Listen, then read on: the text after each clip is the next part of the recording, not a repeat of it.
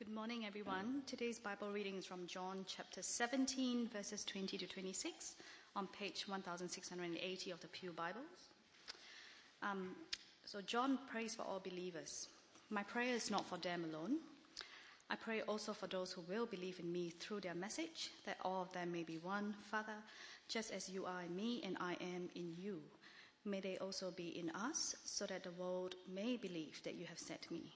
I have given them the glory that you gave me, that you may be one as we are one. I in them and you in me, so that they may be brought to complete unity. Then the world will know that you sent me and have loved them even as you have loved me. Father, I want those you have given me to be with me where I am and to see my glory, the glory you have given me because you loved me before the creation of the world. Righteous Father, though the world does not know you, I know you, and they know that you have sent me.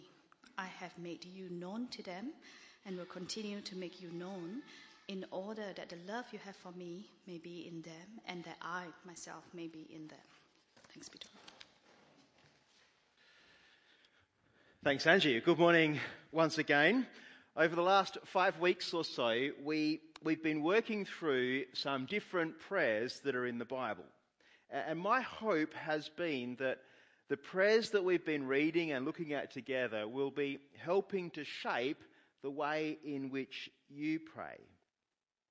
This morning I want to ask you, how do you feel when someone tells you that they've been praying for you? Perhaps you've been dealing with something difficult in life, maybe an injury or a broken relationship or sickness or those sorts of things. Maybe you've been grieving, something like that. And then you, you bump into a friend, maybe you're out shopping, and, and they say to you, I've been praying for you. How does that make you feel? I think sometimes people say this without actually doing the praying. I think sometimes we think of it kind of like as a code for I'll think good thoughts about you. Uh, can I encourage you this morning? Please don't do that. If you say you're praying for someone, let me encourage you to be actually bringing those concerns to our Creator, our God. Because prayer, I want to encourage you this morning, it is different to just thinking good thoughts. Here's what John Calvin has to say about prayer and about this idea. I've got the quote on the screen behind me. He says this To know God as the master and bestower of all good things, who invites us to request them of him and still not go to him and ask of him, this would be of as little profit as for a man to neglect a treasure buried and hidden in the earth after it's been pointed out to him. In other words, Calvin is saying to not pray, it's as crazy as leaving behind buried treasure when you know it's just in the ground over there. John chapter 17 is a chapter all about prayer. In fact, it's a chapter all of Jesus praying a prayer. There are lots of prayers that are recorded for us in the Bible that Jesus prayed, uh, but this is one of them. And here in this chapter, uh, John, John, who wrote the chapter, kind of highlights for us three uh, ways in which Jesus prays. And I want you to see that the shape of this chapter as a whole, it's a bit like a target. I've got a picture of a, a target on the screen behind me, a target with circles, concentric circles, and the chapter starts with the center of the target in verses 1 to 5. If you've got a Bible open, you might like to just turn to John 17 and have a look at verses 1 to 5. In verses 1 to 5, Jesus is actually praying for himself. He's praying that, that he would be glorified. Center bit of the circle, the target. And then in verses 16, 6, 6, to 19, sorry, we move to the next kind of concentric ring in the target, and we see here that Jesus is praying not for himself now, but for his disciples. Those that have been following him around, those who had been living with him day to day as he proclaimed the kingdom of God. And in those verses, he's essentially praying that the disciples would be sanctified, they become more mature, more like Jesus. And then in the bit that Angie read to us, verses 20 to 26, things get really amazing, I think. Because in these verses, Jesus prays for you and for me. He prays for us. Now, this prayer was said some 2,000 odd years ago, and yet I'm pretty convinced that as Jesus prayed these words, he had you and me in mind. And I reckon that is amazing. Amazing to think that Jesus prayed for me and for you. You know, I'm genuinely thankful when I hear people saying they're praying for me or praying for my family. Sometimes I wonder what you're praying for when you say that to me. I wonder maybe you're praying for shorter sermons or more catchy illustrations or, or those sorts of things. Genuinely, I value your prayers, I treasure them. But when I realize that Jesus prayed for me, oh, that is amazing. And I really want to know what he prayed. So, can I encourage you, if you haven't already done so, open your Bibles, turn to John chapter 17 and take a look at verse 20 with me. Jesus starts there by saying this. He says, My prayer is not for them alone. See, what he had been praying for in the previous verses was his disciples who accompanied him on his many and varied ministries. And here Jesus says, I'm not just praying for them alone. I also pray for those who will believe in me through their message. He's praying for those who believe in him through the message of his disciples or the apostles. And if you're here today as someone who believes in Jesus, someone who knows Jesus, I want to suggest that you know him and that you believe in him because of the message that the apostles have passed on. See, they're the ones who, who took the stories about Jesus, they're the ones who saw what he did and put it either into written or spoken form. Today we've been reading John's Gospel. And I suggest to you that he was the son of Zebedee. And this is how he passed on the message to us. And he did it deliberately. Uh, flick over to chapter 20 of John. If you've never seen this before, chapter 20, verse 30, John tells us why he wrote this down. He says this, John 20, verse 30 Jesus performed many other signs in the presence of his disciples, which are not recorded in this book. But these are written, why? That you may believe that Jesus is the Messiah, the Son of God, and that by believing you may have life in his name. See, today we know Jesus, we believe in him if you do, because of the message that the apostles passed on to us. And it's for us, those who've received that message, that Jesus is praying in these verses. Now, we're going to look at the three things that are in your leaflet about what Jesus prays.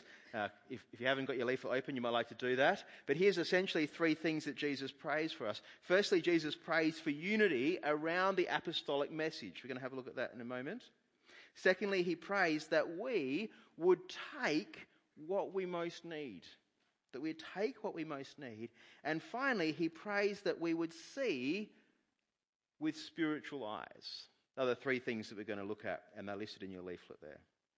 Let's start just by taking a look at, at unity. It's pretty clear, isn't it, from uh, the first few verses of this section that Jesus is concerned with unity. Have a look there at verse 21. Here's part of Jesus' prayer that all of them may be one, Father, just as you are in me and I am in you. Or come down to verse 23. There we read, This I in them and you in me, so that they may be brought to complete unity. Unity is part of Jesus' prayer here for us. How does that make you feel? Because when we look out across the world, when we look out even just across Adelaide, our city, unity may not be the thing that you notice standing out amongst Christian churches. Even in our own city, there seems to be some division. What are we to make of this? Well, I want to suggest to you this morning that unity here is not uh, just trying to be unified or unity of love or unity of purpose. I want to suggest to you that this is unity based on the message that has been passed on the message about who Jesus is. The unity derives from a common understanding of that message.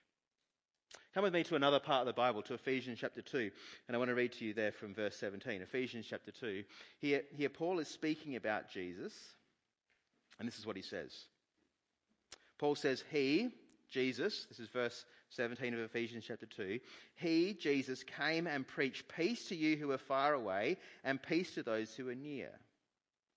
For through him we both have access to the Father by one Spirit. Consequently, you are no longer foreigners and strangers, but fellow citizens with God's people and also members of his household, built on the foundation of the apostles and the prophets, with Christ Jesus himself as the chief cornerstone. In him, the whole building is joined together and rises to become a holy temple in the Lord. And in him, you too are being built together to become a dwelling in which God lives by his Spirit. You see here in this passage that our unity comes through the message that Jesus preached. He is the cornerstone. It's the message about him that the apostles passed on. And for those who believe that message, then we are fellow citizens. We are, we are members of a household. We are being built together in unity. And so I want to suggest to you that unity doesn't come just from a desire to be so. It comes when we believe that Jesus is the chief cornerstone. It comes when we believe and take on the message of the apostles. Now, there are lots of great examples of when this happens, but I can think of two of these examples that are happening in our city uh, this year. In May, men from across Adelaide are going to gather together to hear from God's word as part of Adelaide Men's Convention. And a couple of weeks later on, women from across Adelaide are going to gather as part of Grace Conference. And at both of these events, there'll likely be more than 500 people. They'll come from churches and places all across Adelaide, a mixture of denominations Anglican, Baptist, Presbyterian, Uniting, Congregational. There'll be older and younger people, people from different backgrounds, people from different places, together, united around the message that be, has been proclaimed. Men's Convention and the Women's Counterpart Grace Conference are wonderful examples of cross church, cross denominational examples of Christian unity built around the message of the apostles. Okay, so Jesus prays for unity, unity around the message that he proclaimed and of which the apostles passed on. Uh, the next thing I'd like you to see this morning, and I'm really thankful for Tim Keller and his help in understanding this, the next thing that I want you to see is that Jesus prays for what we most need. Not just us, but also for the world more broadly.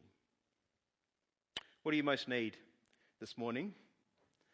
I imagine that a few of us would be saying a good night's sleep, or a few days off, or a vacation to a tropical island, those sort of things. Jesus thinks that what we most need is the gospel. Let me show you how this works. Come down with me to the second part of verse 23 in, in John uh, chapter 17. Let me read it to you. It says this Then the world will know that you sent me and have loved them even as you have loved me.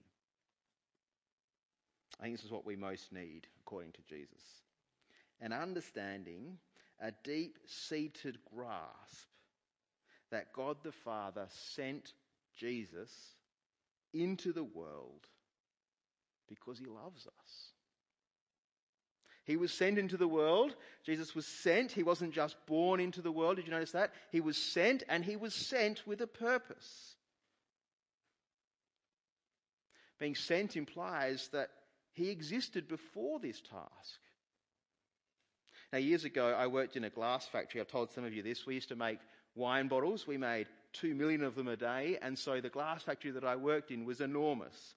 It was one of the biggest factories that this company owned.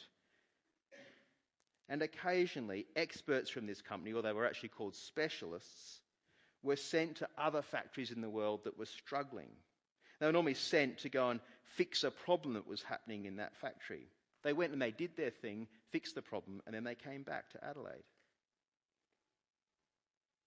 In a similar way here, Jesus wants the world to know that he was sent by the Father into the world in a way to fix it. Now, he didn't do that by repairing a glass machine. He did that by creating a people who are unified around him as the chief cornerstone. He did that by dying for us in our place. He did that by making a way for us to be part of God's family. And can you see here, Jesus prays that the world would know that he was sent by God the Father. Now, Jesus doesn't just pray that we would know that the Father has sent Jesus into the world, he also prays that we would see and understand and know that the Father loves us even as he loves his Son. Now, I want to pause for a moment just to make sure that you see the significance of what's going on here because this is really amazing stuff that we're reading here. Jesus' prayer is that we would know that we are loved by God the Father even as He is. Or put another way, I think, as much as He is. That's the message of the gospel, isn't it?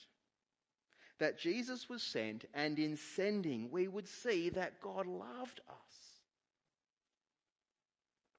Let me ask you this morning how much do you think you deserve to be loved by God? Now, your answer to that question will probably depend on, on lots of things.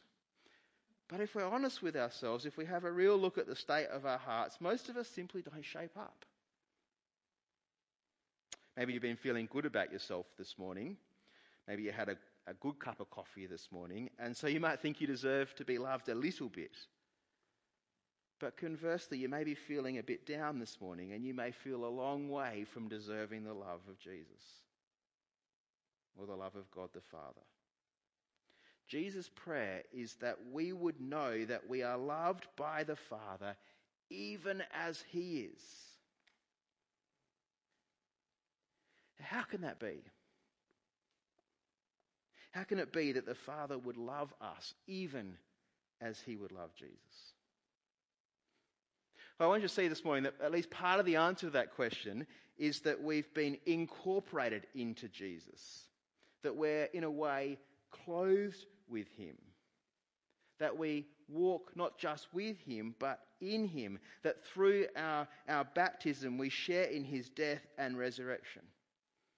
One of my favourite verses in the Bible that helps describe the Christian life in this way and, and helps us to understand how this works is, is Colossians chapter 2, verses 6 and 7. I think it might be on the screen, but if it's not, let me read it to you here. This is what it says.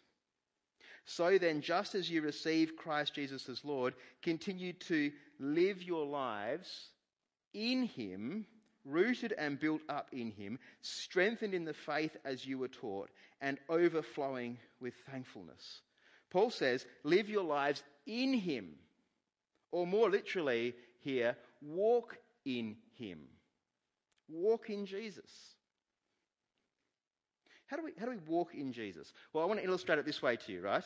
I've got for you here my pair of gum boots. You see that? Right? I put them down there. I want you to imagine for a moment that these are not my gum boots, but these are Jesus' gum boots, right? I don't know if he wore them or not. Thongs, probably. Gum boots, maybe not. But I want to suggest to you that walking in Jesus is a bit like stepping inside of these gum boots. I'm not going to do it now because my socks probably don't match. But here you go. My feet are now inside the gumboots. Imagine that. And I'm walking in Jesus. And if you've got gumboots on, don't you, you can kind of walk through the mud because gumboots are designed to protect your feet from mud and muck and so on around us. So too when we pull on the Jesus gumboots. In a way, we're protected and shielded from the muck of the world around us, even the muck of our own sinfulness. And by wearing his gumboots, it's a bit like we become like him.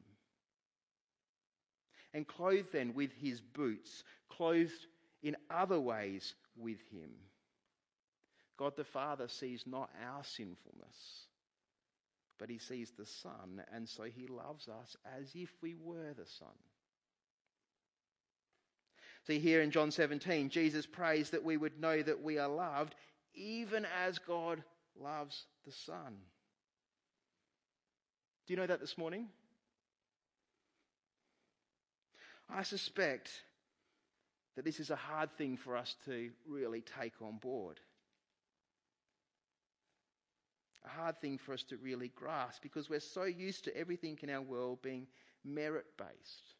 We don't deserve it, but God loves us even as He loves His Son because we're incorporated into Him, because we wear His boots.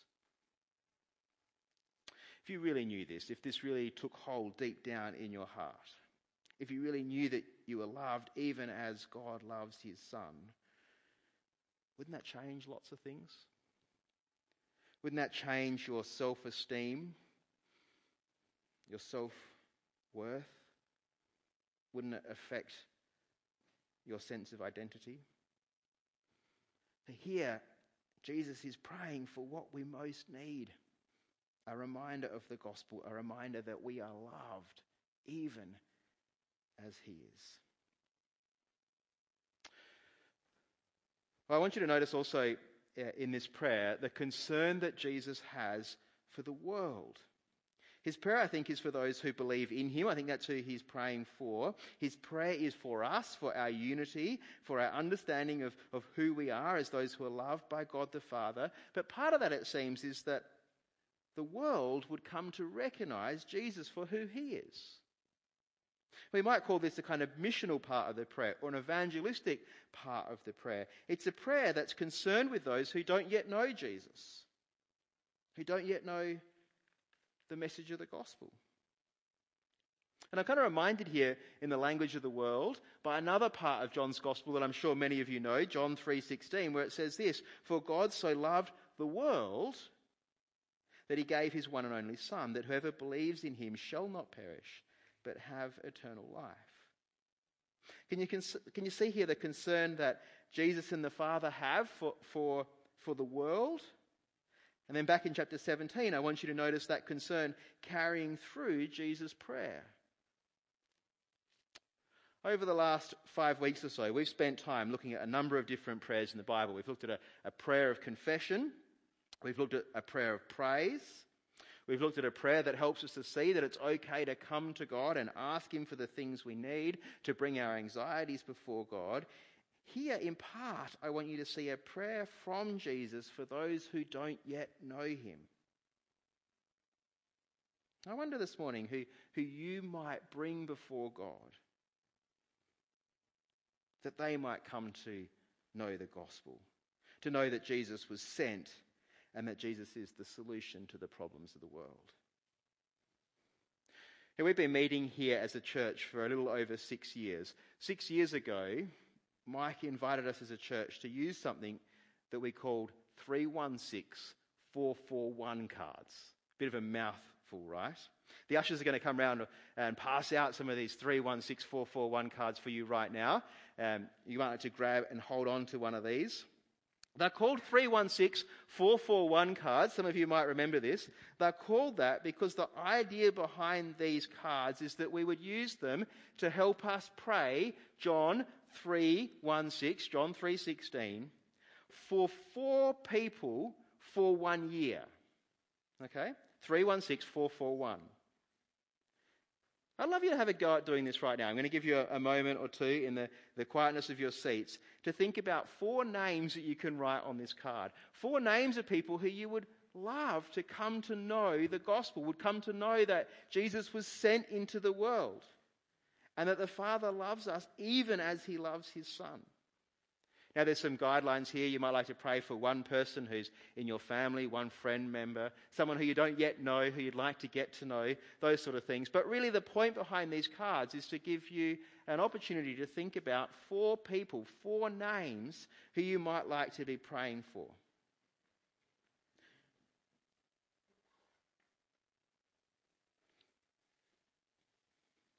And as those cards come around, there's some pens somewhere around the place. You might like to scribble down four names. A little bit later on, Lou's going to lead us in a time of prayer, and we're going to have a, a moment in which you can pray for some of those names on your cards. Can I suggest if you can't think of four people at the moment, that's absolutely okay, but you may want to go home and think through who can I be praying for that they would come to know who Jesus is, that he was sent into the world,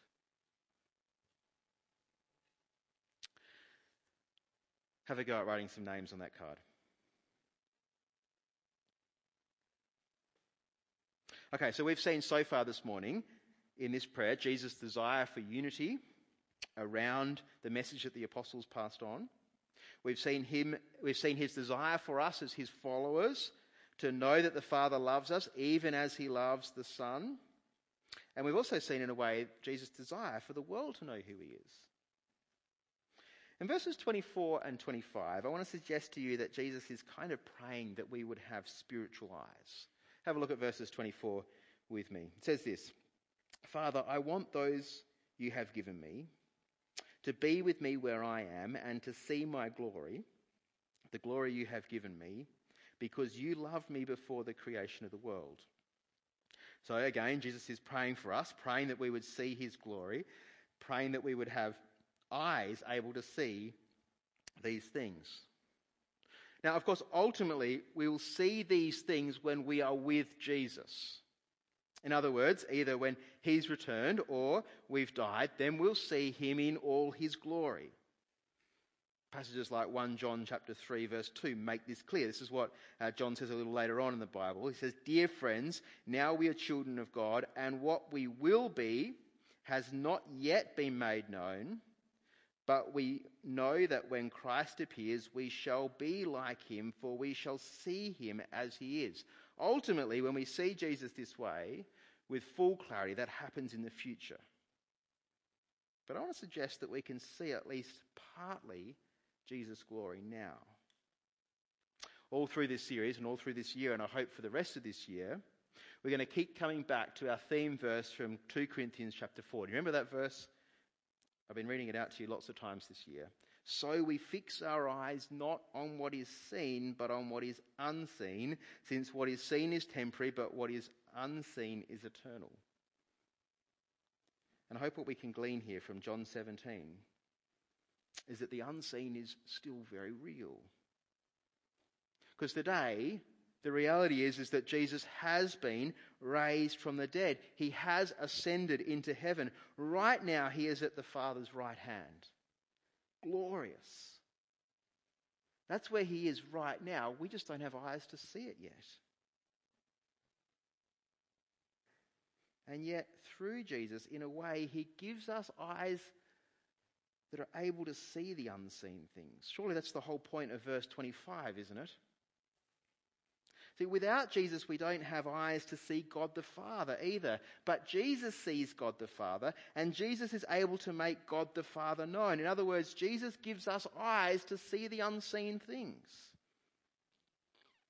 He gives us the means to see or to know the Father. And with those eyes, we're able to see the love the Father has for the Son. And not only that, we'll be able to see the love the Father has for us. And I reckon when we see things with those sort of eyes, I think that'll lead to us being changed as people, won't it? As Jesus becomes part of us, part of our lives, as we're clothed in Him, as we wear His boots, we'll be different people. And this is what Jesus prays for us. He prays for our unity around the message that the apostles passed on. He prays that we would know the gospel, that he was sent into the world. He prays that we would know that the Father loves us as he loves his Son. And he prays that we would have eyes to see his glory. Then we'd have eyes to see and know the Father. And in seeing, we'd become more like the Son. I hope you see this is an amazing prayer that we have from the lips of Jesus. I'm going to pray for us now and ask us to come back up the front. Father God, we thank you for this prayer that helps us to see how Jesus prayed for us. We thank you that John recorded it. How wonderful to know that our Saviour Jesus prayed for us today. We ask that uh, this prayer would come to fruition, that we would see you for who you are, that we would know you. We ask that you would help us to know deep down in our being, in our hearts, that you love us even as you love your Son. Amen.